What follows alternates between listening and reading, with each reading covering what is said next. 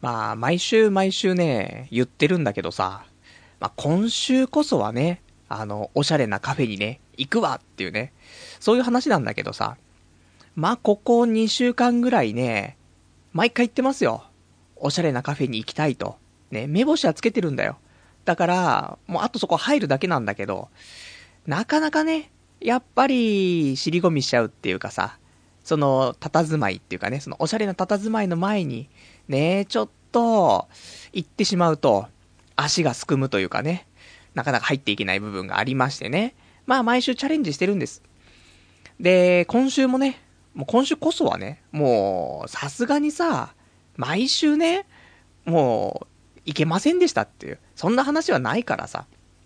ね、どんだけ、ね、カフェに対してハードル高くね、感じて生きてるのって話になっちゃうからさ。まあ、そこまでね、僕も大人ですからね。なんで、まあ、今週こそはね、ちょっと入ってみようじゃないかということでね、あの、今週のお休みの日にね、えー、行ったんです。ね？すごいでしょ？カフェまで行ったんですよ。でさ、やっぱりね、カフェまでは行ったんだけど、中は入れないよねっていうね。まあそんないつも通りのね、感じなんですけど、いや、本当に、まあ、ただね、それで終わっちゃまずいと思ってさ、あの、カフェね、行けなかったから、そのまま漫画喫茶に行って、漫画読んで、で、1時間出てきて、で、その後、一人でカラオケ行って、1時間出てくるっていうね。そんな充実した、充実した日をね、過ごしましたから、まあ、カフェ行けなくてもまあ良かったんじゃないのって思うんだけど。いやでも本当にカフェに行きたいんだよね。もう目星はつけてるのよ。毎回毎回、そのね、目の前には行くんだけどさ、やっぱね、おしゃれな人がいっぱいいてさ、入りづらいの。まあ、せっかくだから、あのー、なんていうね、お店に行こうとしてるかって話なんだけど。ね、こんなこと言っちゃうと明日殺到しちゃうんだけどさ、その時はね、あのー、ちょっとカフェのね、マスターはちょっと俺にね、謝礼をちょっといただけたら、ね、嬉しいんですけども、えー、池袋の、どっちかな？えー、南池袋って方かな？あっちの方の、えっ、ー、と、カフェで、ポーズっていうね、ポーズっていうカフェがあるんだけど、まあ、ググっていただくと、ポーズ、カフェ、池袋とかでね、ググっていただくと出てくると思うんだけどね、ここがね、なかなかいいお店なんです。で、昔俺、池袋で働いてた頃にね、よくその辺歩いてたのよ。で、ここおしゃれなところだなと思って、入りたいなとか思って、結局入れずね、あの、社会人して、社会人してるとさ、やっぱなんか、なんていうのかな、服装もさ、スーツ着たりとかしてるからさ、で、仕事帰りで、俺疲れてるし、みたいな、ちょっとカフェで休憩しても、ねいいんじゃね？みたいな、そういうので、ね、ちょっと無敵モードが入るときあるじゃん。ね俺ちょっと疲れてるからこのままね、一人でバーにフラッと寄っても許されるんじゃね？みたいなさ、というのがあるけど、まあそのテンションでも入れなかったね。まあそんなハードル高いね、カフェですから、ちょっとね、今みたいな、今の僕派遣社員ですし、みたいな、そんなんだと入れないかなと思うんだよね。だからまあでも、今、今週？まあ来週こそはね、ちょっと入りたいななんて思ってね。まあ、店の前にはね、行きたいと思いますからね。うん。店の前に行くって何、儀式なの？何なの？っていうね、話なんだけど、ね、そんなね、ヘタレなね、えー、男がね、今日もね、えー、やっていきたいと思います。童貞ネット、アットネトラジー。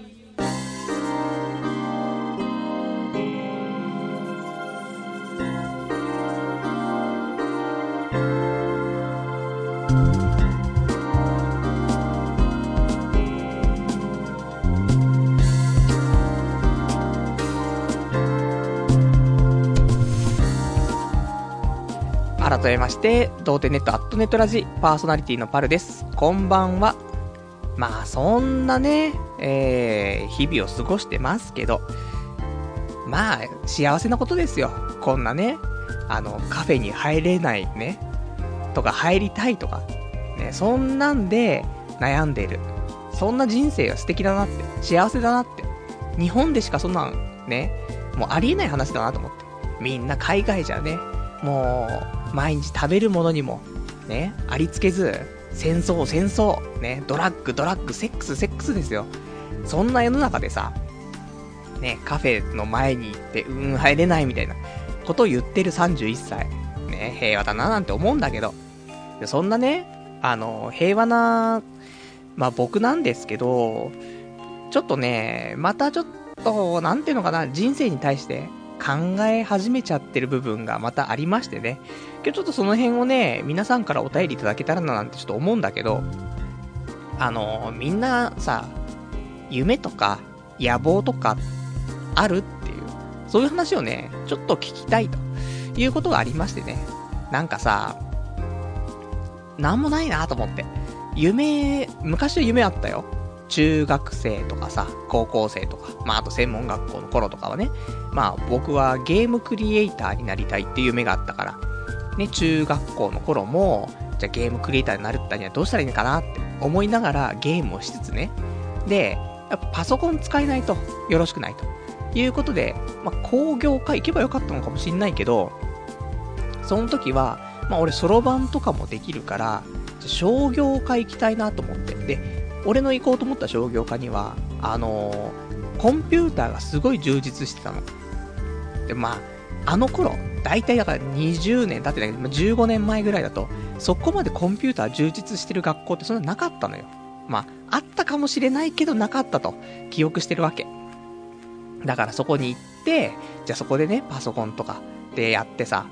で、そのまま、まあ、大学だったらね、大学もね、オープンキャンパスとか、これでも行ったんだよ。ね。パルは、ね、もう、本当に低学歴だから、そんな大学とか無縁だろって思ってるかもしんないけど、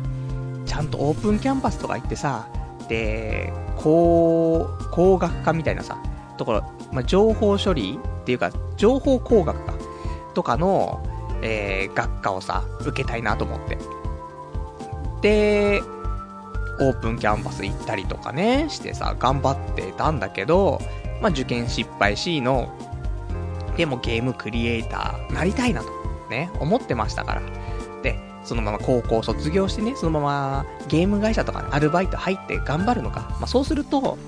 なんていうのか、もうなんか、ね、崖っぷちだからさ、やるしかないって気持ちになって、やるんじゃないかなって思ったりもしたんだけど、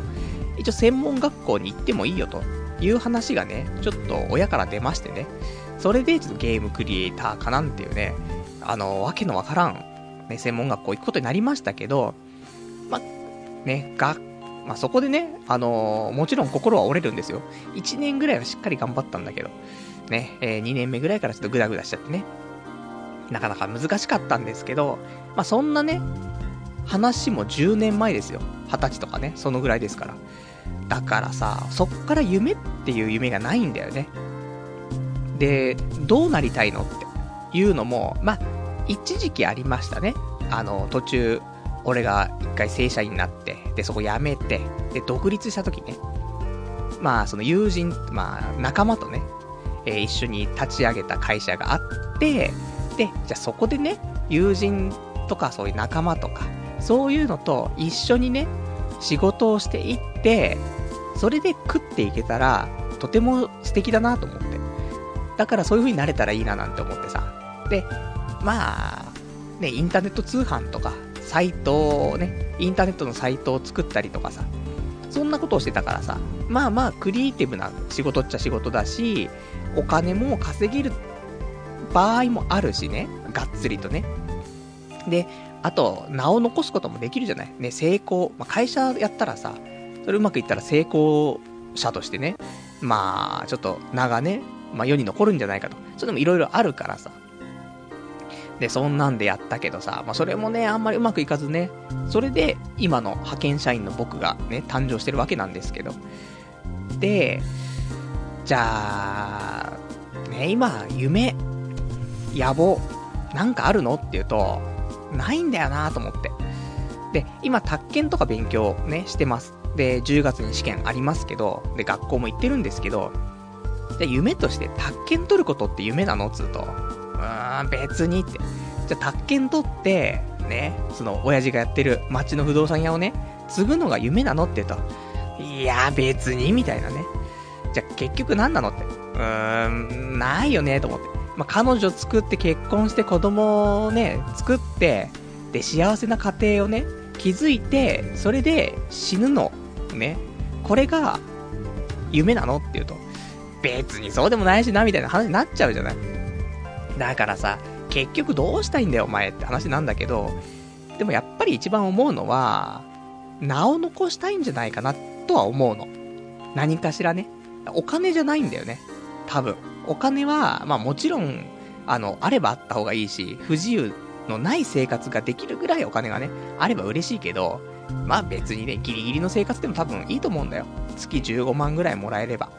まあだから、年収的に言ったら、ね、200万ぐらいあれば、なんとか人間生きていけるから、まあお金的にはそんなね、あの欲しがりませんって話なんだけど、ただやっぱり、日々充実してるとか、あと、やっぱそういうね、えー、まあ、名を残す、名誉的なね、うん。まあ、富か名誉っつったらやっぱし名誉を取ると思うんだけどさ、そんな風に考えてるから、まあ、どんなのがいいのかなとか、あと、人の役に立つ、ね、ことをして生きていきたいとか、そういうのもあると思うんだよね。で、まあ、仕事とかもさ、よくね、前考えてね、あの、仕事、こんな仕事に就きたいとかさ、そんな仕事をね、考えたね、えー、そんな放送もありましたけど、まあ、あまりね、えっ、ー、と、好評ではなかったんですけども、まあ、そこからね、えー、う、なんか、まあ、導き出されたね、まあ、俺のしたい職業っていうのが、まあ、大体、最終的になった候補は2つあって、メガネ屋さんか、えー、結婚相談所で働く。まあ、どちらかかなと思ったんだけど、でもさ、メガネ屋さん、いいなと思ったんだけど、でも別にさ、メガネ売って、で、どうすんのって話じゃん。ね。まあ、どうもしないんだけど。だから、それ、別にって話だなと思ってさ。で、やっぱり、残るのは結婚相談所かなと思って。結婚相談所ってやっぱりさ、人間ね、お金、仕事、あとやっぱり、そういう家族っていうかさ、まあ、言ったら、異性だよね。っていう部分がやっぱし三大欲求な感じがするわけよ。ね、まあ、性欲っていう表現ではなくてね、愛っていうところでね。でもそこの愛の部分がやっぱり人間なかなか手が届かないじゃん。仕事は求人誌見てよて。ね、いっぱい仕事はあるから。アルバイトだったらなんとかいけるから、まあ、ハローワークっていうところもあるしね。行ってみたらさ、まあ、いろんな仕事があるかもしんないよ。で、お金、ね、お金も働けばお金は入ってくるから、まあ、なんとかなるでしょうと。でもこの愛の部分ね、愛は手に入らない。どうしても。したらやっぱり、俺がそこをみんなをサポートしてあげないといけないと。ねって思うわけ。もう俺も本当に、あのー、愛とね、接点のない、そんな男ですから、みんなの気持ちはよくわかるんだけどさ。だからそこでね、なんか、みんなの役にね、そこで立ってたらさ、毎日多分仕事も充実すると思うんだよね。あ、今日はね、何組のカップル作ったから、すごいね、何人幸せにできたと。俺、生きてる価値あるみたいなさ、ね、明日もみんなを幸せにしようみたいな。そんで、ねえ、なんかいいじゃないって思うんだよね。っていうので、まあ仕事に関してはね、まあ夢ではないけども、まあそういう風なね、方向で生きていけたらいいなとは思うんだけどさ。でも、あとはさ、まあ、それじゃあ夢としようよ。で、夢、ね、そういう、まあみんなの役に立つね、そんな愛の伝道師になりたいというところが一個あるとするんじゃないあとは、野望だよね。まあ夢、夢っていうのは、ね、どっかで見たんですけど、夢っていうのは、まあ人のために、ね、多少なることっていうのも、えー、まあ含めて夢らしいんですけど、野望っていうのは本当にもう自分の自己満足だかわかんないけども、まああんま他人は関係なくね、自分がやりたいっていうだけの話なんだけどさ、野望って考えるとさ、まあこのラジオやってるじゃない。だから、うん、ラジオで、なんか、面白いことになってったら、そそういうのがいいのかななんて思ったりとかさ、して。でも別にね、ラジオパーソナリティになりたいのって言われると、いや、そのプレッシャー耐えらんないよね、と思って。こうやって一人でやってるからできるけど、うーん、そういうなんか公共の電波乗せたりとか、ちゃんとギャラもらってやったりとかね。まあ、そんな話もならないけど、なった時には、俺のね、このね、ガラスのハートがね、くだけちっちゃうんじゃないかなと思うんだけどさ。ただ、まあ、何がね、世の中あるかわかんないから。お、俺が今これやってるこのラジオを聞いて、あ、このクオリティでいいよと。ね。だからちょっとうちのね、あの、ラジオで放送してみないっていう、そんなオファーがあったら、それはね、ぜひともって話になるけど、まあないけどね。ただそんな希望的観測をね、ちょっとしつつね、あの、まあ、もちろん無理ですよ。その AM、ね、TBS とか、あと、文化放送とか、あと普通の FM ね、NAC5 とかね、東京 FM とかいっぱいありますけど、こういうのは無理無理。ね。あの、もうちゃんとした人がやってるから。ただ、狙うところとしては、まあ、インターネットラジオ、ラジオ局とかだったりとか、あとコミュニティ FM、まあ、地域でやってるね、FM 放送ですけど、この辺だったらもしかしたらね、いけるんじゃないかと。そんなね、あの、甘いこと考えたりとかしてさ。でも、まあ、難しいですよ。そういうパーソナリティ応募してたらそこに募集したりとかしないといけないしさ。で、そこでダメ出し食らってもさ、俺の心は折れちゃうわけだからさ、どうしようかなと思って。で、あの、ツイッターでさ、結構そういう、コミュニティ FM とかだとさ、ツイッターやってんだよ、みんなね。その、放送局の公式アカウントみたいなのってさ。じゃあ、ここに、ね、あの、フォローしてもらって、ね、フォローしても、して、で、フォロー返してもらってさ。そんで、俺がこうやって、まあ、ラジオね、放送する前に、これから童貞ネット、アットネットラジオをね、放送しますよと、告知するわけ。だからそこで、もしコミュニティ FM の人が見、聞いてさ、あ、このね、パーソナリティ、もうクズだな、みたいな。うちじゃ使えません、みたいな。まあ、そんなんなると思うんだけど、もしね、わかんないじゃない、そんなのはさ。だから、まあ、そんなんでね、昨日、何十件かね、ちょっとコミュニティ FM に、えフォローしてみたんですけども、ね。まあ、この放送中にね、ぜひコミュニティ FM のね、あの、ちょっと公式アカウント、まあ、やってる、こう、何、F、コミュニティ FM の中の人っていうかね、まあ、聞いていらっしゃったらね、ぜひオファーいただけたら嬉しいなと思うんですけど、まあ、そんなんでね、まあ、ないのよ。今無理やり取ってつけたように夢とかね、野望とか話したけど、本当はないの。もう、なんもないの。全然、毎日楽しくないし、人生疲れちゃったし、なんか、将来どうすんのって。30になってんのに将来どうすんのって思ってるから、もうなんかどうしようもねえなと思って。だからみんなの夢とか野望とかね、ちょっと聞きたいなと思って。だから、あと他にね、例えば、宝くじ当たったら何したいとかさ、そういうのでもいいと思うんだよね。結局、まあね、夢とかさ、野望とかって言っても、金ないと始まんねえし、ね、金ない中でそんなこと言っても、なんか恥ずかしいじゃん、みたいな。言う人いるかもしんないけど。ね、だっても、お金ができたらそしたらね、お金さえあれば、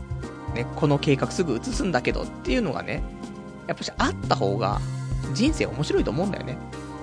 わかんないじゃん。急に宝くじ当たるかもしんないし、たまたまね、飲んだせ、飲んだ席でさ、なんか、俺こんなことしようと思ってんだよとかって、ちょっと軽く話したところでさ、なんか後ろで飲んでたさ、お金持ちがさ、じゃあちょっとスポンサーとしてちょっとやってみようかみたいな、なるかもしんないからさ。だから、例えばだけどね、1億円当てたら、こういうことがしたいとかね。っていうのを具体的にね、例えばなんか、ね、あの、お店がしたいと。どこどこの場所で、どのぐらいの広さのね、テナントを借りて、それでどんなね、商品扱ってるような、ね、お店をしたいと。で、客単価がいくらでと。全部そういうの細かく、ね、1億円あったらっていう。ね、まあ妄想だけど、それをね、本当に1億円入った時にすぐに実行を移せるような、そんな計画をね、立てるのもね、まあ、とても、まあ、必要なことだし、あと楽しいよね。やらないとはいえ。だって俺もう、絶対やらないと思うんだけど、あの、カフェ、カフェを始める、ね、人が買う本を、まあ、先週、ブックオフで2冊買ってますからね。ね、初めてカフェを始める人の本とかっていう本を2冊ぐらい買ってますけど。まあね、カフェは大変ですからね。まあカフェ。なんとかカフェにしないといけないからね。普通にこ、コーヒー、紅茶だけ出してたんじゃね、絶対儲からないから、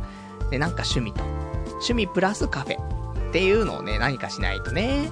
まあ難しいかななんてね、そんな風に思ったりとかして。まあそんな、こんなで、まあよくわかんねえ話したけど、まあそんなんでさ、ちょっともう、人生疲れたんだわ。だから、で、夢も希望もないし、今後どうしていこうかなっていう話で、ぜひね、あの、みんなのそういう夢とかをね、聞かせてもらって、あー、俺も頑張ろうって、そんな思えるようなね、風にちょっとなりたいなということでね、ちょっとお便り募集したいと思います。で、お便りの方が、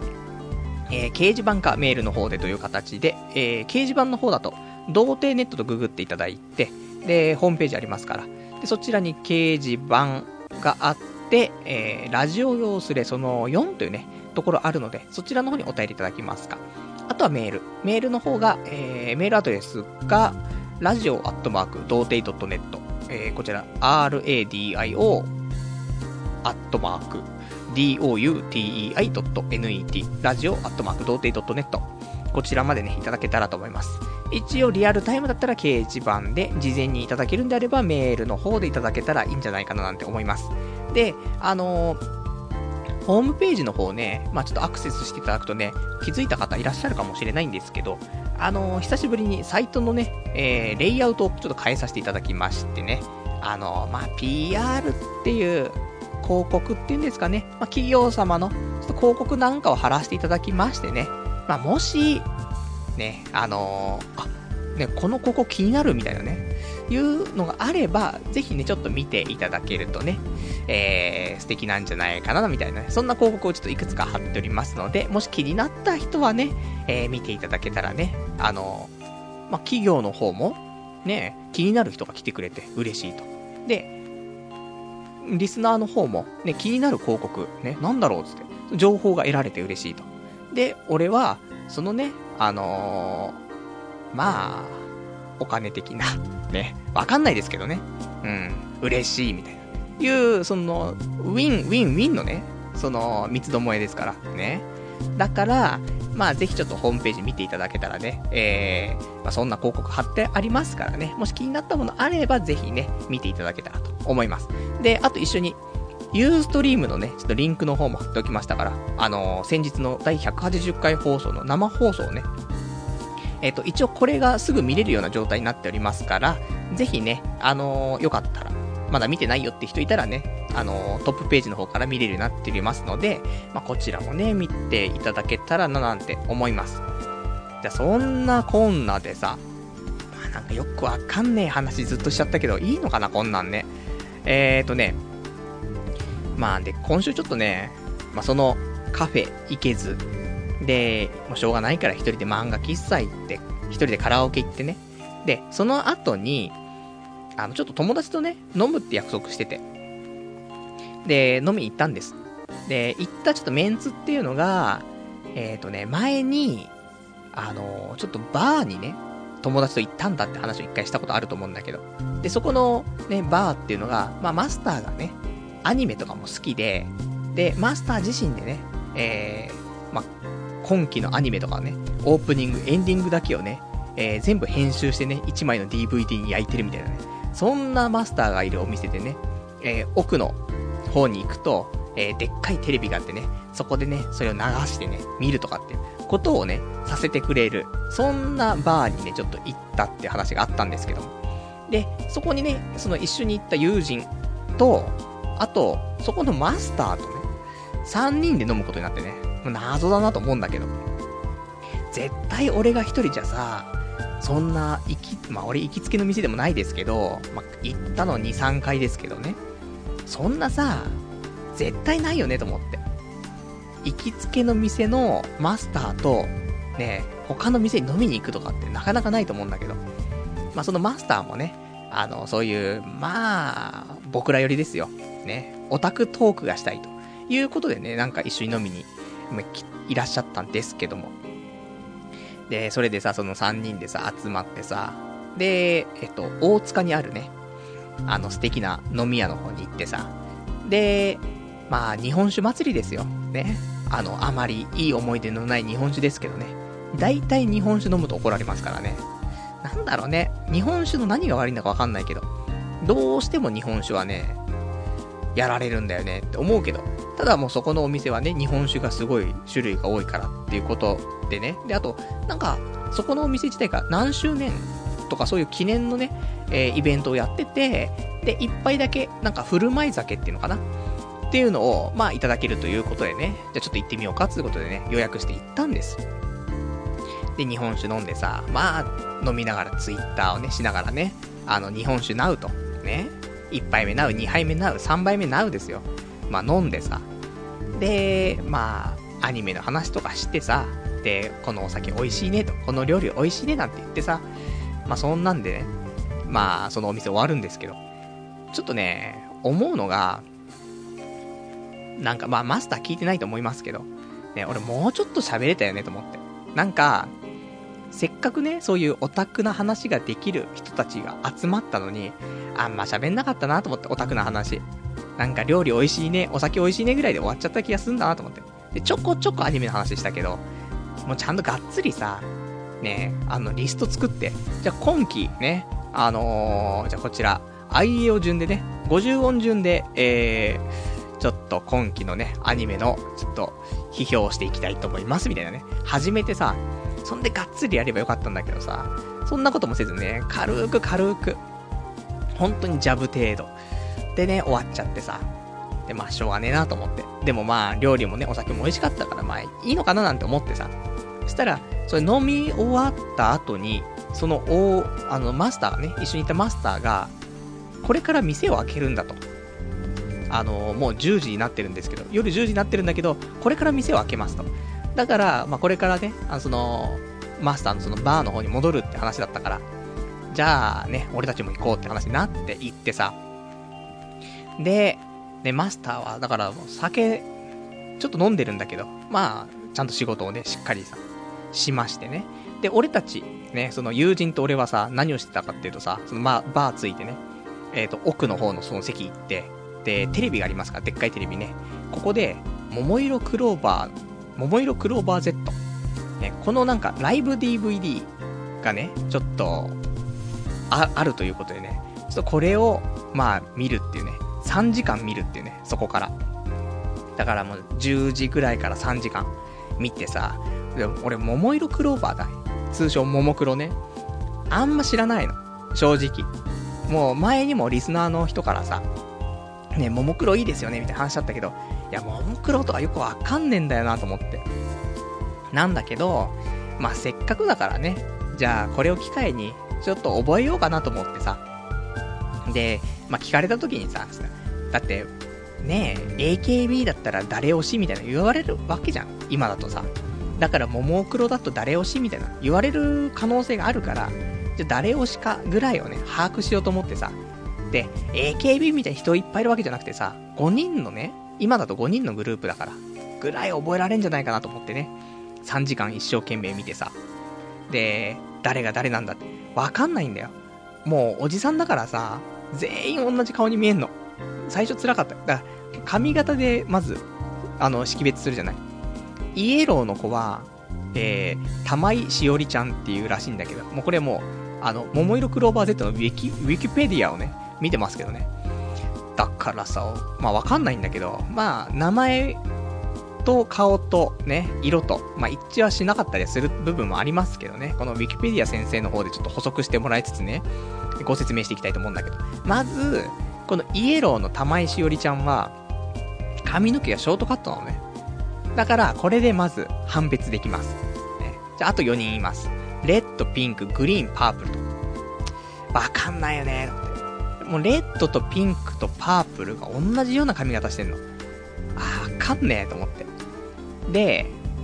グリーンはちょっと違うの。俺の中でグリーンは、言ったら、長作ひろみさん的なポジションね。うん、雰囲気。ちょっとエラ張ってる感じもしてますけどね。で、レッドは、ちょっと顔特徴ある。あと、なんか、結構運動神経がいい。そんな感じがする。で、これで、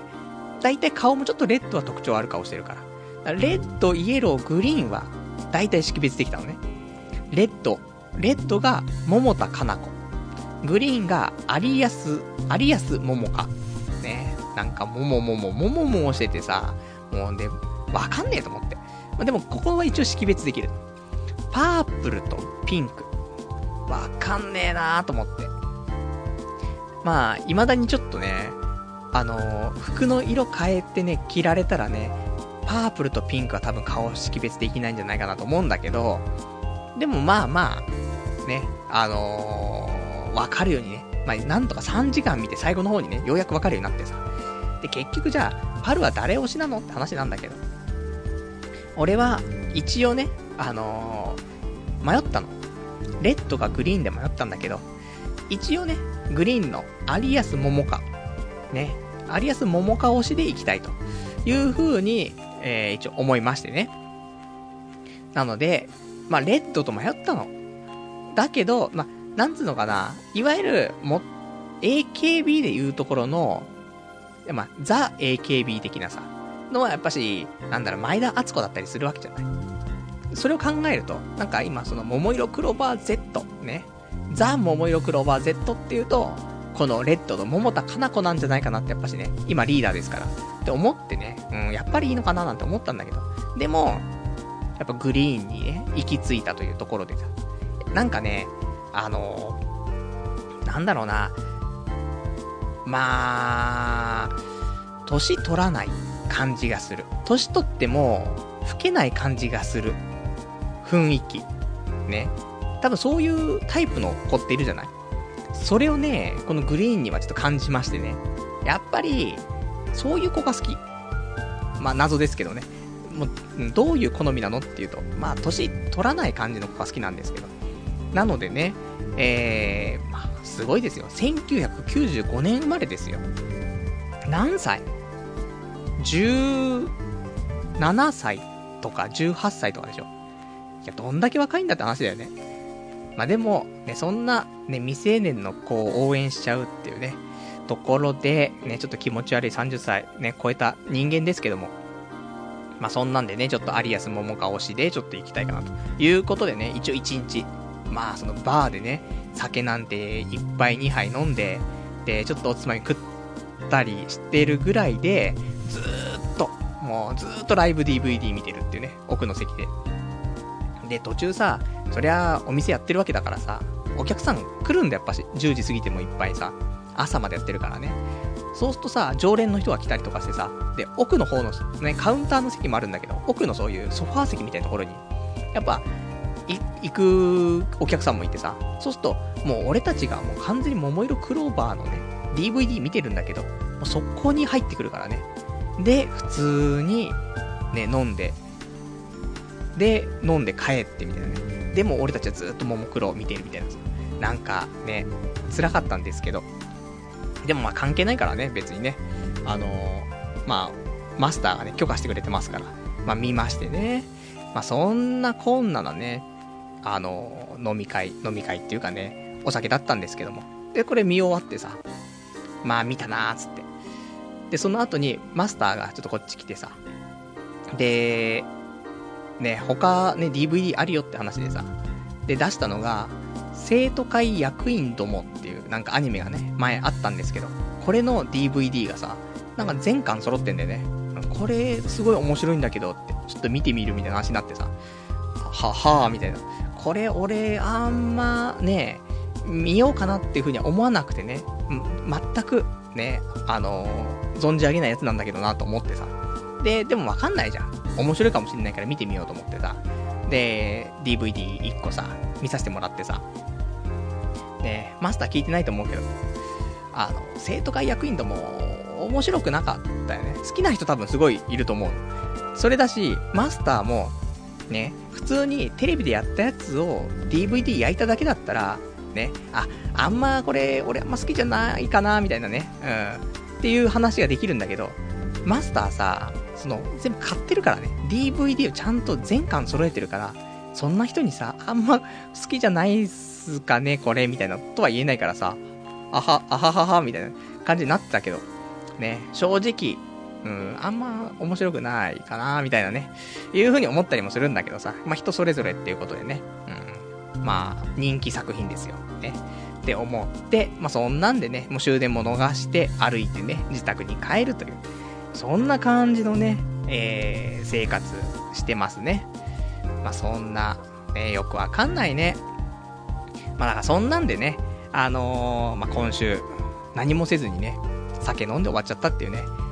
本当に、まあ、いいんです。ね、あのー、桃色クローバーのね、メンバーも全部覚えましたしね。まあ、それだけでもよかったのかなと思いますからね。また、ちょっとね、アニメ、新しいの始まったらさ、マスターが多分、オープニングとエンディングを編集した DVD をね、あの、流してるかと思うからさ、そしたらまたね、そちらのバーにね、お邪魔して、ね、ちょっとね、アニメ議論をね、まあ、今回あんまりできませんでしたから、しっかりやっていきたいななんてね、そんな風にね、ちょっと思っておりますよっていうところです。じゃあちょっとね、お便りいただいてるからね、お便り読んでいこうかな。ね。えーと、お便り、ラジオネームが、ラジオネーム、どうも、僕ですさん。えー、現在、ポッドキャストで過去放送から聞いています。パルさんはどんな人かなって考えていましたが、久しぶりにホームページ見たところ、トップに動画がリンクされており、初めてお顔を拝見、えー、させていただきました。明らかに僕よりかっこいいです。また、メガネも髪型もおしゃれなんで羨ましいです。第三者から見て、明らかにモテる部類だと思います。パルさん、もっと自分に自信を持ってください。最後に、ラジオは楽しく拝聴しております。これからもお体に気をつけてラジオを続けていただけたらと思います。でね、お答えいただきましてありがとうございます。ね、えー、まあちょっとね、先ほど言った通り、ホームページの方をね、少しレイアウト変えて、で、この間のね、生放送の映像が見れるようにしときましたけどもね、まあ早速見ていただいたということで、もうでもこれ見てさ、思うのはさ、まあ、ハゲ具合がそこまで、もしかしたら伝わらないかもしれないけど、まあ、ハゲは加速してるよ。ね、本当に。なのでね、もうどうしようもないんですけど、なんかうんこ乗ってるみたいな髪型してたでしょ。ね。まあそんなんでね、まああとはもう、モテないですから。な、ね、どうしたらモテるかわかんないけど、まあこんな、じゃた、ね、まあ仮にだよ。ちょっと、なんつうのかなまあ、じゃあおっしゃってる通りにね、まあ、モテるような外見だとしましょう。例えばだけど。でも、話してる内容こんなんだからね、こういうやっぱしね、思考の持ち主はモテないよねって思うよ。だから、まあ、モテないですけど、ただね、あのー、今月、じゃあ来月か、来月末にはね、大塚婚、ね、マチコンがありますから、そちらの方でね、もう、なんとかね、女子を捕まえたいと思ってますからね。本当に今年こそはね、彼女欲しいからね。なんとか少しでもね、なんかもう、もうここまで来たらさ、本当にあのまあ、自分を曲げる必要もないとは思うけど、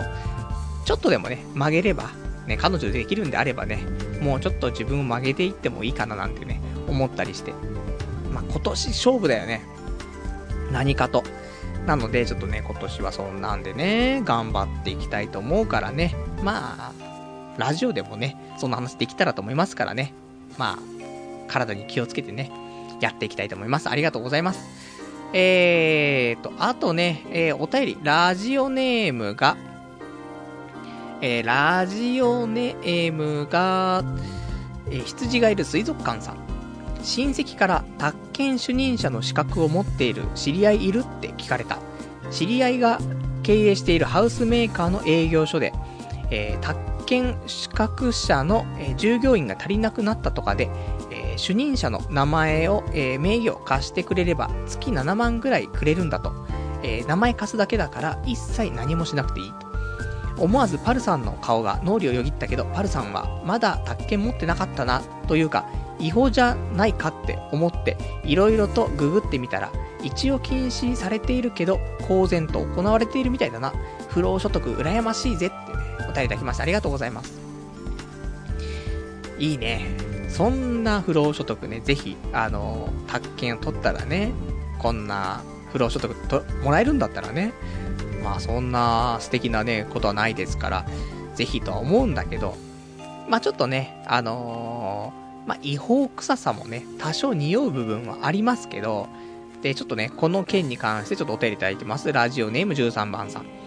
えー、今はちゃんと免許を提示しながら重要事項説明、えー、重要事項説明書を読まないと違反なんだけどね。そんなことをしてない会社もあると思うけど、えー、してた、えー、してたらあまり良い体制してない会社として注意した方がいいというね、お便りいただきました。ありがとうございます。まあね、あのー、宅建取ってさ、まあ、宅建の勉強してると、大体、まあ、どういうことなのかなっていうの、少し見えてくる部分あるんだけどさ。まあ、普通に、た、あの、なんていうの、その不動産屋さんってさ、あるじゃない？で、そこで話聞いたりとかしてさ、で、契約したりとかすると思うんだけど、そこが、いろんな営業書をね、作ったりとかすると、その営業書には、一人、その、なんか主任者みたいなの置かないといけないんだよね。宅建持ってる人のさ。とかで、だからそういう営業書をいっぱい作るってなった時に、なんていうの、普通の営業とかさ、そういうのはできるんだけど、あの、その、主任者がいないと。でもいないと営業書が作れないんだよね。だから多分名前だけ貸してくれっていうことだと思うんだよね。だから、営業とかはして、で、書類とかも多分作れるんだよね、主任者じゃなくても。だけど、ちゃんと契約するときっていうのは主任者が説明しないといけないから。ただ、その主任者っていうのは、そこの、なんだ、営業所に登録されてる主任者じゃなくても、平気なんじゃないかななんて思うのね。よくわかんないけど、例えば、名前だけそこで立てておいて、ね、それで、結局説明しに来るのは、その、もともと、じゃ本店とかからね、あの、宅建主任者の人が来て説明するとか、そういうの多分大丈夫だと思うから。ただ、あの、そういうの立てないといけないっていうね、のがあるから、そういうので名義を貸すってだけなのかなとは思うんだけど。まあね、これも全てはね、絵に描いた餅ですから、まだ受かってませんからね。もし受かったとしたらね、そんな風にね、やれたら、まあ、美味しそうだなと思うけど、でも実際やれるって話になってもさ、ねえ、ちょもうちょっと違法っぽいからラジオじゃ言えないよね。もしやるとしてもだよ。だから、その時は、ひっそりとね、メールをいただけたらと思います。でも、まあ、そんなこと知ってる暇もないと思うけどね。だって、普通に忙しいし、あのー、どうなるかわかんないしね。なんとも言いませんけど、なんか、ね、難しい。ね。なんかグレーゾーンの話ですからね。なんとも言えないですけど、そんな話をしてさ、だって、宅建資格剥奪されちゃっても嫌だからね。だから、まあ、難しいかなと思うんだけど、ね、どうなるかはちょっとね、話聞いてみないと分かりませんからね。実はこういうことだから全然大丈夫なんだよって話かもしれないし、ね、裏側は分かりませんからね。ただ、まあ、美味しい話があったらぜひね、話だけでもね、聞かせていただけたらね、嬉しいかななんて思います。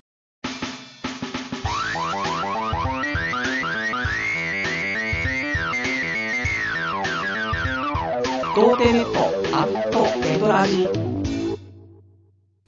女性解体新書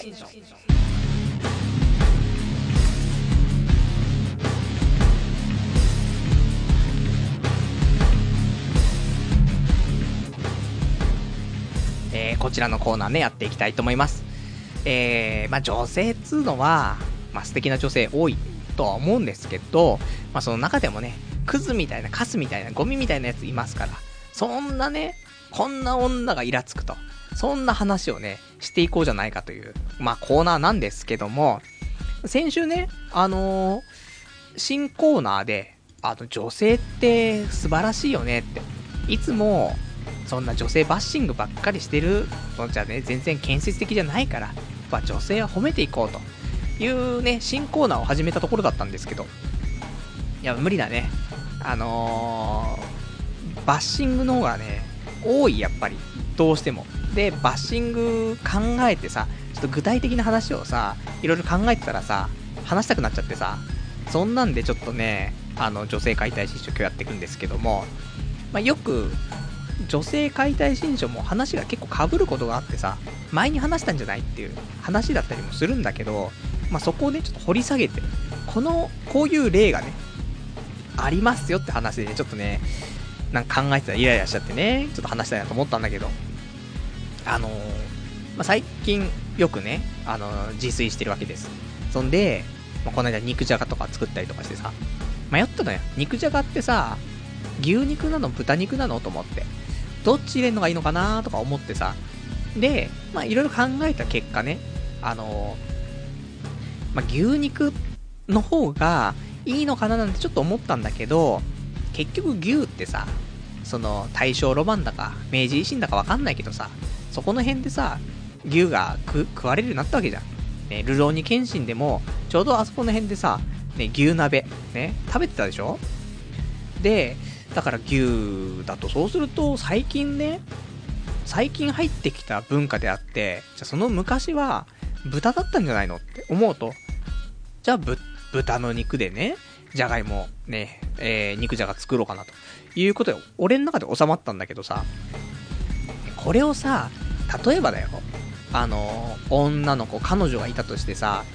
で、じゃあ今日ちょっと夜ね、あの、肉じゃがでも作ろうかって話になるとすんじゃん。うん、じゃあちょっと、ね、肉じゃがじゃあ、材料買いにスーパー行こうかって話になって、で、じゃ肉どうする？って、豚にする？それとも牛にする？みたいな。話になった時にさ、え、肉じゃがって言ったら普通牛でしょ？みたいな、いう話になった時にね、絶対イラってすんなと思って。こういうなんか、決めてかかったね、固定観念にとらわれた女。本当にイラってするなと思ってさ、前も多分話したの。その固定観念の強い女みたいなね、話なんだけどさ、この、もういいよ、肉じゃがってことだけでもう、イラってしてさ、で、その普通牛でしょみたいなさ、話してさ、で、その理由もさ、豚ってなんか貧乏臭いしとかさ、ね、正直ありえなくないみたいなとこ言われたらさ、てめえがただ貧乏臭いって思ってるだけであって、お前、豚民パワーなめんなよみたいなさ、話もあるじゃん。だえ、なんで牛じゃないとおかしいのって、まあ、こっちも聞くわけじゃん。ね。そうすると多分女は言うんだよ。だってうちではずっと牛でしか肉じゃがって出てきたことないし、みたいな。知るかよ、メンチのルールなんて知ったことかよ、みたいなさ。おメンチのルールが世界のルールだと思ってんじゃねえぞ、クソが、みたいなさ。いう風に思うじゃない。だからこういうやつが本当にイラってくるなと思って。本当に。だから、ね、ここで、まあ、こういうね、メンヘラビッチスイーツとも、どもはさ、こういう風に言うと思うんだけどさ、ただね、まあ、いると思うの。素敵な女性は素敵な女性で。でも多分そういう素敵な女性は、どういう風にね、返すかって言うと、まあ、ね、まあ、肉じゃが、ね、牛にしようか、豚にしようか迷ってんだけどさ、みたいな、どっちがいいのかな、みたいな話したら、そういう時に、私はどちらかと言ったら、牛の方がいいな、とかさ、ね、そんな風に言ったりとかさ、ね、実家じゃ牛肉使った肉じゃがしかね、食べたことないから、豚ってちょっと初めてかな、でも美味しそうだよね、と、そういう風にさ、ね、言ってくれりゃいいのにさ、ゴミはさ、そういう風に言うんだよ。ゴミはもう、豚とかなんか、ね、貧乏臭いとかさ、こんなおめえの価値観知らねえよと。豚と牛どっちがどうなのかちゃんと説明してみろよみたいなさ、ねって思ったりとかさ、やっぱりあと、家庭だよね。その、親の教育がなってないよね、そういうやつは。本当に。もう、うちじゃこういうのしか出たことないし、レパートリー、攻めえなおめえの親はよ、みたいなさ、いう風に思っちゃうから、ね、いろんなので試して食わせてみろよって。もしかしたら牛よりも豚の方が美味しいって感じるかもしんねえだろって。そんな、ね、もうなんか単純な舌にしか育てられなかった、そんな親、クズだなと思ってさ、そんなんでちょっとイライラしちゃいましたねっていうところで、ね、え、もうしょうがない。女性、女性解体新書をやるしかなかったでしょ？もうしょうがないんだよ。本当に。まあね、そんなこんなで、ね、ちょっと今日は喋りたかったなってところです。えー、ちょっとね、お便りいただいてます。ラジオネームピピンさん。食べ、えー、食べてるものをうまーいって表現する女になえるっていうね、えー、お手いただきましてありがとうございます。まあそうだね。うまーい。まあでもうまいって言うんだったらいいけどさ、だから、俺もう好き嫌い多い女ほんとダメなんだよね。だから、俺も逆に、うまいって言っている女の子は、ね、ちょっとなえるかもしんないけど、それでも女性のレベルとしては上の方だと思うよ。だって美味しく感じてご飯食べられるんだもん。もう本当にクズみたいなのがさ、これ食べられない、あれ食べられないって、うちではこういう風に出たことないとか、知らんわと思ってさ、食えよ全部みたいなさ、いう風に思うからさ、そんな好き嫌い多い子っていうのは大体、これわかんないよ。わかんないけど、親の嫌いなもの。ね、親がやっぱし好き嫌い多かったりとかして、で、そうすると親がその自分の嫌いなものは作らないんだよね。だから子供も食べたことなくて、まあ、あんまりね、そういう味覚が発達せずにね、で、好き嫌いがすごい増えちゃうということになるから。いや、もちろん苦手なものってあるよ。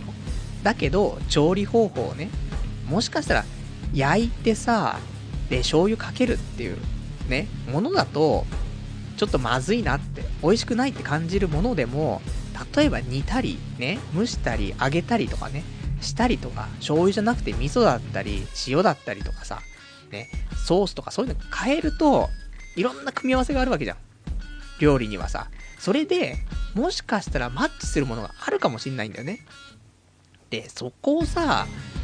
ね、普通はさ、何かしら見つけてさ、ね、あのー、美味しいって感じるようにさ、まあ、なっていってもらうわけじゃん、子供にはさ。それをさ、もう親もそんないろんな食い方知らないからさ、子供にもそんな作らなくてさ、もう作ってももう、親も子供もまずいと思ってる一つの作り方しか知らないから、それしか出せないっていうさ、いう風なね、そんな親ですよ。もう全部親の責任。だから、本当に、もう、俺も彼女とか欲しいけど、もう、彼女を見てもね、彼女を見る前に親を見たいね。こんな親から生まれた子なのか。じゃあ、ノーサンキューみたいな感じになると思うんでね。そのぐらい、やだもん。あ、この親はなんか柔軟な考え方できねえな、みたいな。ということは、みたいな。反面教師で生きてればいいよ。だから親がすごい、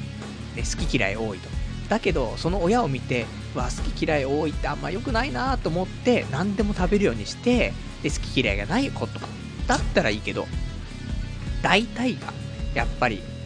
反面教師ならないからね。やっぱし、親の教育をそのまま受けちゃう部分が多いし、特に女の子は多いんじゃないかな。その、女の親で、えっ、ー、と、女の娘で、仲が良ければね、もう絶対、ね、ダメじゃん。だから怖いよね。私、お父さんもお母さんも、まあ、特にお母さんと仲いいかなとか言った時には、完全にお母さんを早く見ないとさ、で、ね、お母さん好き嫌いありますか？と。ね、別に、いいよ。あのー、もし、お見合いとかした時もね、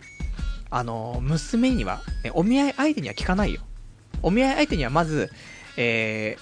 お母さんとは仲はよろしいんですかって聞いてさ、お母さんとはすごい仲いいです。毎、あのー、毎回休みがあったら一緒にショッピングとかしに行くんですみたいな。なるほど。じゃあ娘さんもうあんた黙っててください。じゃあお母さんちょっとお話聞きたいんですけど、趣味は何ですか？みたいなさ。そっから聞くから、もう全部お母さんに話聞いた上で、なるほど。このお母さんから生まれてね、このお母さんに育てられた子だったら大丈夫だ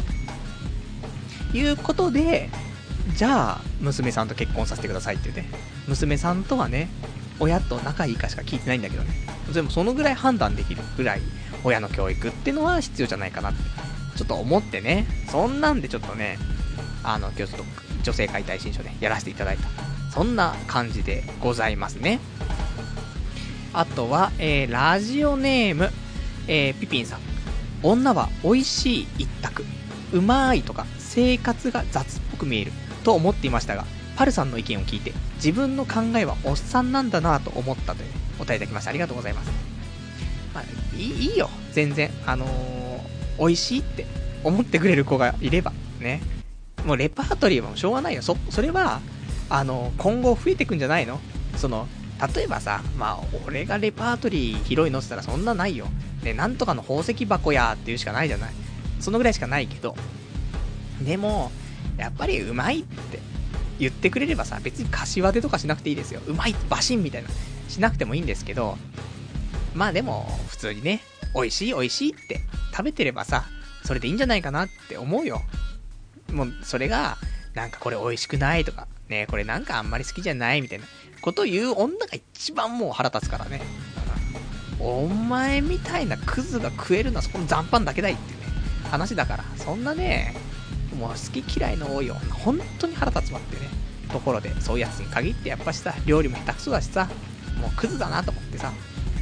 いう風に、ね、素敵な女性はいないもんでしょうかね。まあ、そんな感じでね、えー、女性解体新書ね、やらせていただきました。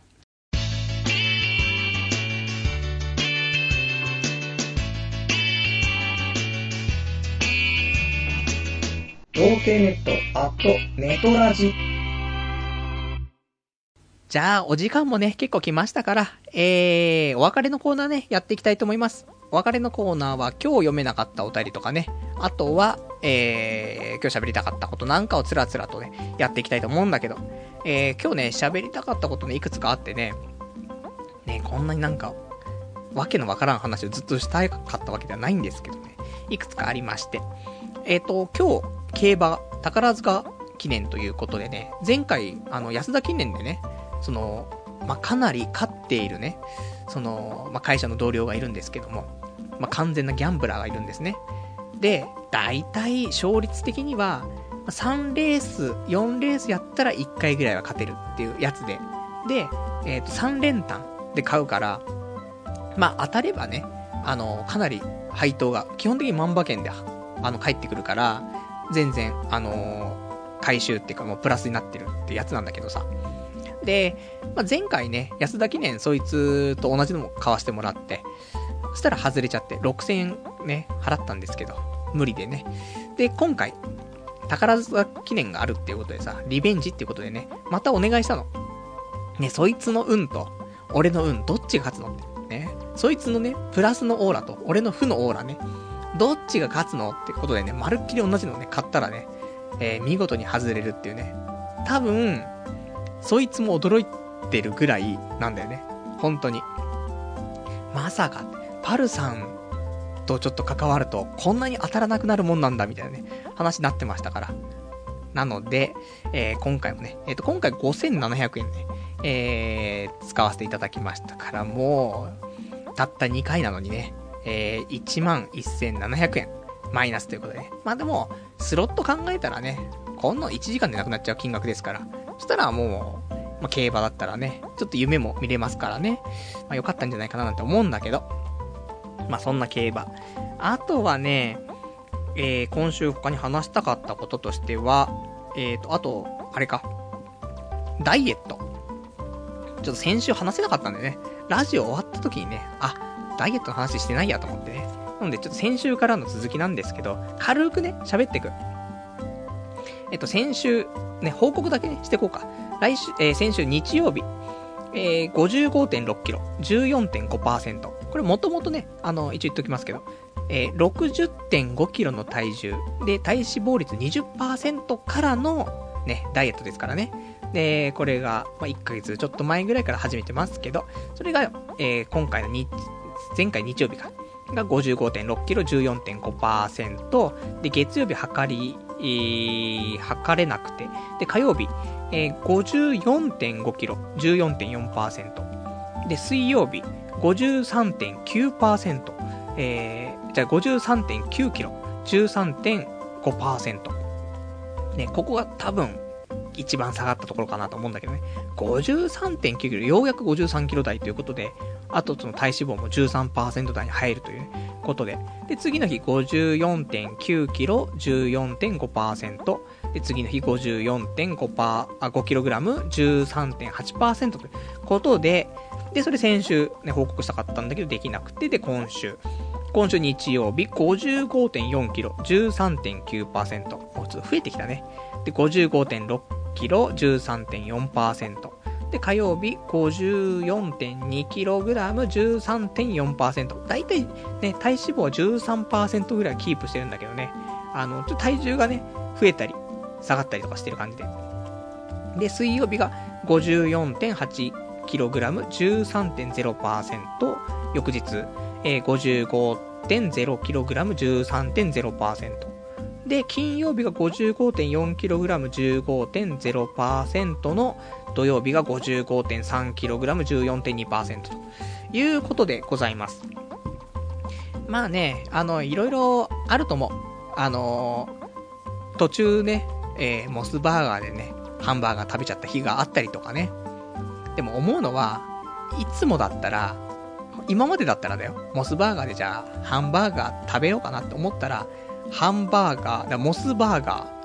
あと、なんかもう一個なんとかバーガー、で、ポテト、チキンナゲット、ドリンク。ね、このぐらい頼んだ、普通に。深夜のね、まあ、0時前後とかでも。だけど、今回やっぱりダイエットしてるからってことで、えっ、ー、と、そのハンバーガー一つ、ハンバーガーっていうかなんか塩麹バーガーみたいなね。そんなバーガー一つと、あとドリンク。しかもウーロン茶って。それだけで済んだから、やっぱ食ってる量が今まで違ったよねと思って、恐ろしい量食ってたよねと思ってさ。いうことをちょっとね、やっぱり、まあ思ったりとか。あとは、えっ、ー、と、今週2回ね、じゃがいもデーがあったんだけども、まあ、98円でね、じゃがいもが売ってて。で、1袋でだいたいちっちゃめのじゃがいもかなそれでも9個ぐらい入ってんの。で、1食でこのね、1袋食っちゃうんでね、その9個入っているじゃがいもをね、いっぺん食べちゃうというところでも太っちゃってるのかななんてね、思ったりするんだけど。でも昔、例えば、裸足の弦とかさ、の頃はさ、その戦時中、あと戦後とかさ、っていうのは、ねあの、お芋ふかし、ね、ふかしたお芋ができたよ、つってね、わーい、みたいな。食べて、でも栄養失調みたいなさ、そういう現実があったじゃない？だから芋なんていくら食ったっていけんだろうとか思ったけど、食ってる量が違うよねと思って。そのさ、戦時中、戦後はさ、お芋をね、ふかしたものができたよって。だけど、1個のお芋を2つに分けてお兄ちゃんとね、妹で食べさせてお母さんは食べないみたいなさ。そのぐらいだったじゃん。だからもう常に、お母ちゃんお腹減ったよって話だったけど、俺、じゃがいも9個食ってっからね。うん、一人で分けずにね。だからそりゃ太りますよねって、ちょっと思ったりもしますなってところですね。あとは、えー、他今週ね、えっ、ー、と、他ちょっとお便りいただいてるからね、お便り読んでいきたいと思いますよ。えー、ラジオネーム、えー、ピピンさん。パルさん的には、27歳の家事手伝いの女性ってどんな印象？自分的に、えー、実感で適当に手伝いして何もやっていない女って感じがします。というね、お便りいただきましてありがとうございます。まあ、家事手伝いっていう表現がね、まあ微妙ですけど、あと花嫁修行でしょ？この辺はきついなと思うけど、まあ実家暮らしでね、まあ悠々自適にやってるんでしょう。ね、親もお金は多少なりとも持っていて、で、で、まあ楽しく生きてるんだろうけどさ、ちょっと現実感はないよね。別にいいんだよ。あのー、そこで本当に家事手伝いをしたりとか、ね、あと花嫁修行本当にしてるんだったらいいよ。まあ、基本してないじゃん。普通にだらけてるだけだから、だからちょっと違うかなと思ってさ。あとその、結局働く気っていうのはないじゃない？別に俺もないけど、ただ人間働かないと、ね、難しいし、生きていくのさ。それに、あの、やっぱり、一人で生きていくとかね、そういうことを考えてない人なんだろうなって思っちゃうよね。だって、まあ、ニートとかもそうだけど、わかんないけどさ、結局、キャリアじゃないけどさ、じゃあ、あなたは何歳から何歳の間、この間何してたんですかって、ね。なんか仕事とか転職しようと思ったら聞かれるわけじゃん。その時に、いや、その時はちょっと家事手伝いよ、みたいな話してたらさ、あー、結構です、みたいな話になるわけだから、そう考えるとやっぱり人間ね、ちょっとは空いちゃう時、しょうがないと思うけどさ、転職活動中でなかなかね、仕事決まんないとかだったら、まあしょうがないかもしんないけど、そうでもない、そういうブランクの期間を空けちゃうっていうことが、どれだけ社会人としてマイナスになるのかっていうことを分かっていないっていう非現実的な女性っていう風に思っちゃうよねなんて思うけどね。ただまあ、でも花嫁修行としてね、本当に、なんていうの、料理教室に行ってさ、まあ、調理師免許取るとかね、わかんない。まあ、調理師免許を持ってると、まあ、最低限ね、お料理できますよって、まあ、保証ではあるからさ、そういうのとかね、だから本当に、まあ、料理できる女性ってのはやっぱし、ね、ありがたいしさ、素敵だと思うからさ。だからそういうのとかね、いうことで、なんかやってるんだったらいいけど、普通にね、暮らしてるだけだったらね、なんか、ね、うん、ご遠慮したいね。も、まあ、これはもちろんさ、見た目がすごい良くて、性格も良くてさ、で、実家がお金持ちとかでさ、だけど、別に家事手伝いしてさ、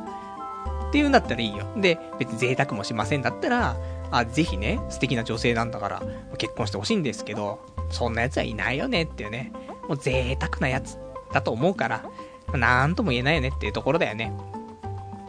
じゃあ、あとね、えっ、ー、と、お便り、えー、いただいてますね。えー、ラジオネームが、えー、ベルさん。ゲームマーケットというボードゲームやカードゲームのコミケみたいなイベントに出展者として、えー、作品を出したら、アンケートでいい感じの結果になったよ。某有名な人からも一緒にやろうとか、声かけてもらったり、何でもやってみるもんですね、というね、お便りいただきました。ありがとうございます。素晴らしいですね、本当にね。やっぱこういう、なんか、いいよね。自分がやりたいと思ったことを形にして、で、それをさ、まあなんか、表現する場があるっていうのは、とてもいいよねと思って。で、それ表現したことによって、周りのね、ちょっとその、有名な人だったりとか、才能ある人とかからさ、まあちょっと評価してもらって、で、ちょっとね、一緒にやってみようかとか話になるのはさ、とても素晴らしいなと思って。ないのこういうネットラジオのさ、そういうイベント。ないよね。で、あってでもそこで話したっつったってさ、ねえ、誰の目にも止まんないよね。女性解体新書やって、どうすんのって。ね難しいですね。もうすぐ訴えられてね、ね、出入り禁止になっちゃう気がしますから。なんでね、なんかでもそういう俺もラジオとかのそういうイベントとかあったらね、ぜひ参加してなんか頑張ってみたいなと思うんだけどさ、まあ、こういうのなかなかないから自分で企画するしかないのかね。自分で企画して、ラジオパーソナリティネットラジオパーソナリティを集めてさ、イベントやったりと。でもそんなんよくわかんないもんね。難しいですなっていうね、ところかな。じゃあ、あとね、えー、ラジオネームが、えー、ラジオネーム、えー、19番さん。バーのマスターの話で思い出したんですが、違法ダウンロードの刑事罰化が決まってしまいましたね。えー、例えば、えー、YouTube で気になったアニソンなどをパソコンに保存すると逮捕される可能性があります。しかもこの法案は、えー、50、60代のダウンロードって何？美味しいの？みたいなじじいが訳もわからず、十分な話し合いもせずに通してしまいました。えー、審議の様子は、えー、様子では寝ているおじちゃんも、えー、いました。パルさんはこのことについてどう思いますか？というね、お答えいただきました。ありがとうございます。まあ、でも別に、その、YouTube とかで上がってる動画を普通に見るだけだったら問題ないんだよね。それを、あの、ダウンロードしたりとかするのがいけないんでしょね。だからそこも、ちゃんとは固まってないっていう話だよね。だから何とも言えないけど、まあね、今だと、ニコニコ動画、YouTube ね、いっぱいありますし、で、違法っぽい動画もありますね。で、そっから、えー、音楽だけを抽出するっていう方法も、まあ無限大にあるでしょうというところでね。でも、これ別に違法になったら違法になったで、いい、いいんじゃないって思うけどね。ただ、そうなったからって、じゃあ CD 買うのって言ったら買わないけどねっていう。あの、やっぱしレンタルとか。だってもうレンタル、ね CD で問題ないじゃん。何にも。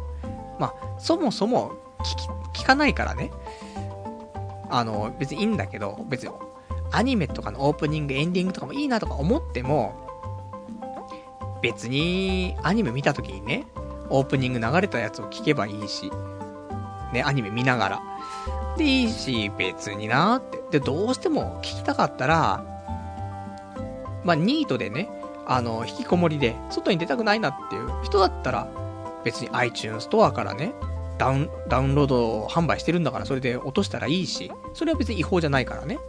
販売してるものをダウンロードするだけですから。で、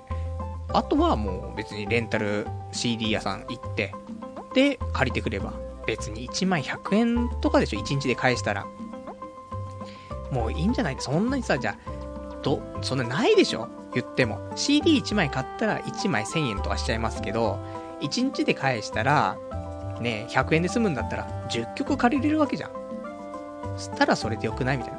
ただ、別に CD の売り上げは上がりませんよって、この違法を取り締まったところで、その何にも数字は変わらないけど、それはおじいちゃんたち分かってんのっていうね、話なんだよね。で、あとは普通に音楽聴く人は少なくなるってだけだよね。別に、ね、あの、まあ、別に今聴けるから、無料で聴こうと思ったら聴けるから聴いてるけど、別にそれが違法になっちゃったりとか、あとお金出して聞かなくちゃいけないんだったら、別にいいかなみたいな、うん。音楽そんな好きってわけでもないし、みたいなね。ところで終わっちゃうんじゃないのって思うけどね。だなんか本当に話題のさ、歌手とかがいたらさ、本当に盛り上がるじゃん。例えば、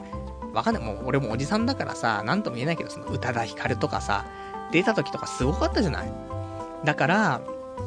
ね、でも宇多田ヒカルがね、デビューした時にまだ生まれてない子とかも、このラジオ聞いてるんだけど、多分ね。でも宇多田ヒカルとか出た時すごかったんだよね、やっぱり。だから、そんぐらいね、話題があって、もうみんながね、買ってさ、アルバムとか CD とかさ、買ってっていうのだったらわかるけどさ、そうでもない限り、買わないよ。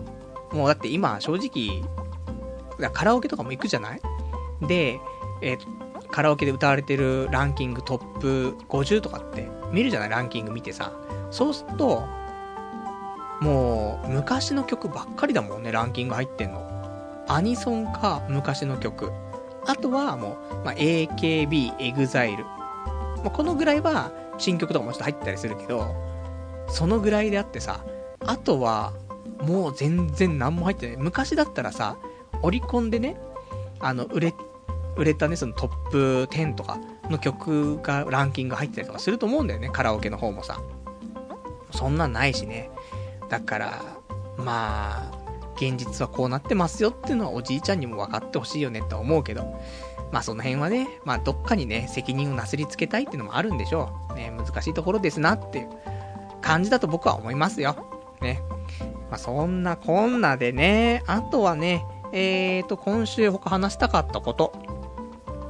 ありますかね。えーと、そうだなどうでもいい話なんだけど、今、2012年。で、まあ、俺たち、ね、えー、人間の大体寿命、まあ、人間、まあ、80年とかっていう話もあるけど、まあ、100年だとしようよ。って考えた時にさ、なんか、ねえ、弥生時代とかさ、まあ、なんていうの、他、鎌倉時代とかさ、ね、いっぱい江戸時代とかいっぱいあるけどさ、江戸時代とかってもうすげえ古い話じゃんとかって思うじゃん。だけどさ、その、まあ普通にね、まあ紀元前とかも言ったらさ、もうもうすっごい年数がね、ありますけど、あの、普通に西暦から考えたらさ、全然、まあ2012年ってことはさ、人間的にだよ。例えばまあ、マックスで人間生きたとした、して考えて100年生きたとして、まだ、20、20回、そのなんていうの？まあ、子供を産んで、その子供が子供を産んでっていうのは、ただたった20回繰り返されただけっていうことなんだなーって、ちょっと思ったりとかしてさ、あんまり、なんかその2000年前とかってすごい果てしないなとかってちょっと思ってた時もあったけど、いや、たった人間が20回だけじゃんと思うと、そんな昔でもないんかなとか思って。だって江戸時代なんて1600年とかでしょ ?4 人ぐらいでしょ？全然人間、代々考えても、まあ、600だから700、800、900、2000でしょ？マックスで生きて、マックスで生きて、マックスで生きて、マックスで生きてさ、まあ、まあ、30歳ぐらいでね、子供産んでって話だから、まあそんなことでもないんだけど、ただ、その、知り合っ、じゃ知り合いでもいいよ。例えば、100歳の人がいて、で、まあ、じゃあ0歳のね、あのー、人がいると。で、まあ、なんだろう、握手でもいいよ。握手とかしたことがあって。で、まあ時代は繋がっていくわけじゃん。それが、ね、だから、まあ、たった4人ぐらいの歴史じゃない？歴史的に考えるとね。だから、なんかなと思って。そんな古い話でもないし、そんなね、たった、ね、2000分の100の人生だからそんなになんか、いろいろ考えなくてもいいのかななんて思ったりとかね。まあいろいろよくわかんないんだけども、そんなこと考えましたとね。大丈夫かな？これ、中学生が考えることだぞ。ね、世界はまだね、2000年しか経ってなくて、その中の100、100は俺、俺だからみたいな。ね、どうしようみたいな。そんなの中学生がね、夜な夜な考えて眠れなくなっちゃうような議題だと思うんだけど、ね、30になってもやっぱそれ考えますからね。まあ、ね、こんなことを考えた中学生いたらね、ご安心していただきたいなと思います。もうそんなんでね、今日ね、あの、意味、わけわからない。そんなことないと思ったの、今日はいけると思ったんですけど、どうなんでしょうか。まあ、そんなんで、えー、今日この辺でってことなんですけども、来週ね、